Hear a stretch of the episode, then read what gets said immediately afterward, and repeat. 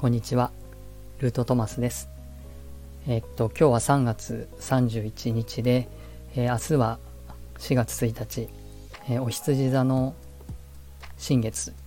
ということになります。えっと、1日にね、新月ということ。で、4月は、あ年度の切り替わりでもあるし、えっと、このお羊座っていう星座の中で一番の、えー、星座の十二星座の中で一番の星座の新月が1日っていうのもなかなか、うん、すごいタイミングだなというふうに、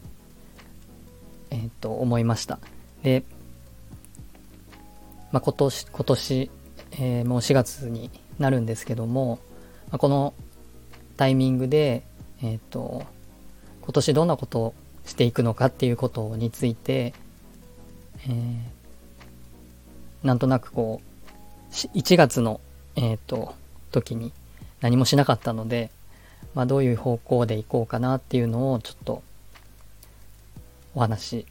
しようかなと思いました。で、えっ、ー、と、まあ、冬至を過ぎてから、うんと、節分、春分と、まあ、過ぎていく中で、えー、すごくいろんなことをインプットす、インプットしていく、えー、機会があり、主にま YouTube からとか Twitter からとか、まあそういう情報なんですけど、陰謀論とか都市伝説とか、まあそういったジャンルから、あの、これが真実じゃないかって思えるような、なるほどっていう情報を、なんか猛烈にインプットしたこの時期だったなって、特に12月からなんですけど、たまたま見ていた YouTube からこう、どんどんどんどん広がっていって、えー、あ、そういうことねっていうようなことがかなりたくさんありました。それは日本の神話みたいな話から、え今のウクライナの戦争みたいな話から、えー、まあ、こう、ありとあらゆるジャンルで、うん、いろんなことを知る時間だったなっていう感じでした。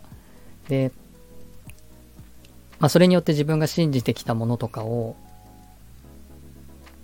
えー、っと、手放すというか、あ、そういうことかっていうふうに理解して、もう切り離すものは切り離すみたいなこと。まあ、2020 20年ぐらいからずっとそういうことをしてきたので、まあ、手放しにも慣れてきたかなっていう感じなんですけど、まあ、ショックというよりは、ああ、あれもそうか、これもそうかっていうふうになんかこう、オセロがひっくり返っていくみたいな、ドミノが倒れていくみたいな、そんな感じのところがありました。で、そんな中で、じゃあ何を大事にしていこうかっていうふうに考えたときに、えー、っと、まあ、僕はその仏教とかをしてるので、少しでもこう、悟りを開くとか、まあ、下脱を目指すとか、まあ、そういうふうに考えたときに、やっぱこの肉体をなんとか少しでも、えー、っと、そういう方向に進めるように整えておくということが大事だなと、えー、思いました。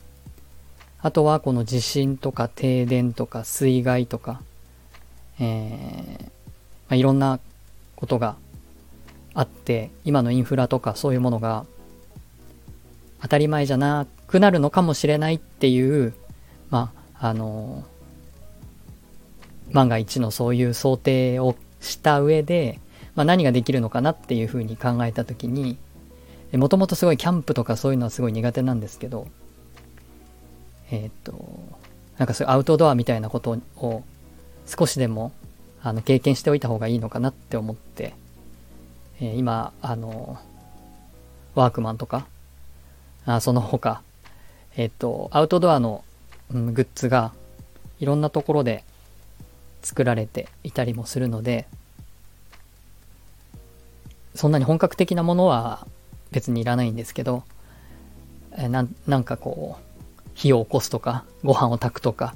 なんかそれぐらいのことはやってみたいなっていう気に、えー、遅ればせながらようやくなりました。子供の頃からキャンピングカーとかはすごい興味があって、あの、不動産には全然興味がない、家には興味がないんですけど、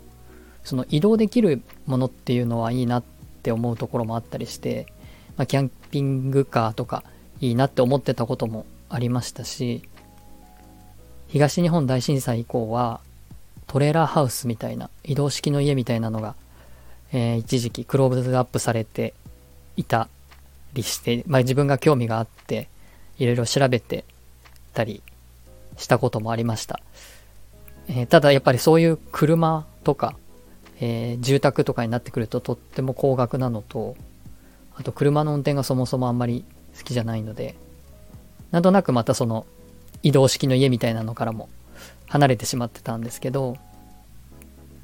まあ、今回数えてみるとそう3回目ぐらいですかね、そういうアウトドアとか、うん、外、家の、家じゃないところで暮らすみたいなことに、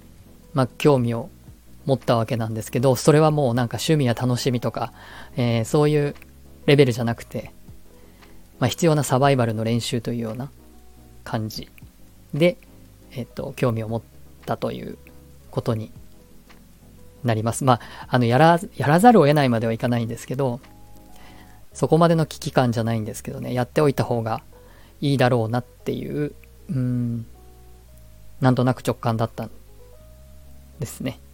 で、今回のこのお羊座の新月の話を最初にしたのは、あの、そのサビアンシンボルというのが、野生のカモの群れという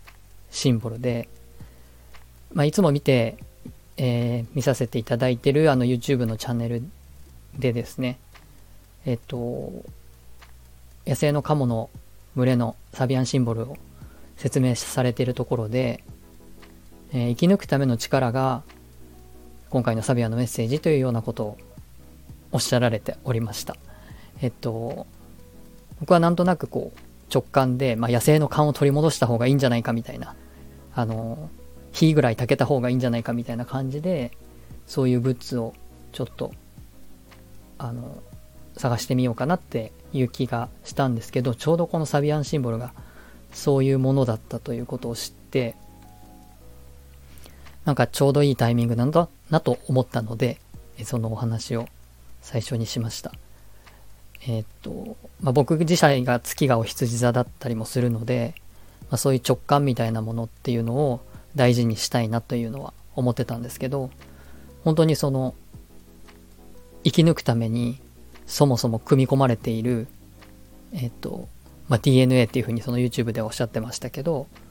その本能みたいなもの、まあ、そういうものをすごく働かせるっていうことが大事っていうふうに言ってらっしゃったので、まあ、今回は新月のサビアンシンボルではあるんですけれども、やっぱり4月1日っていうことで、あの、この1年を通じて、えー、大事にしていくといいのかなというふうに思いました。なので、えっと、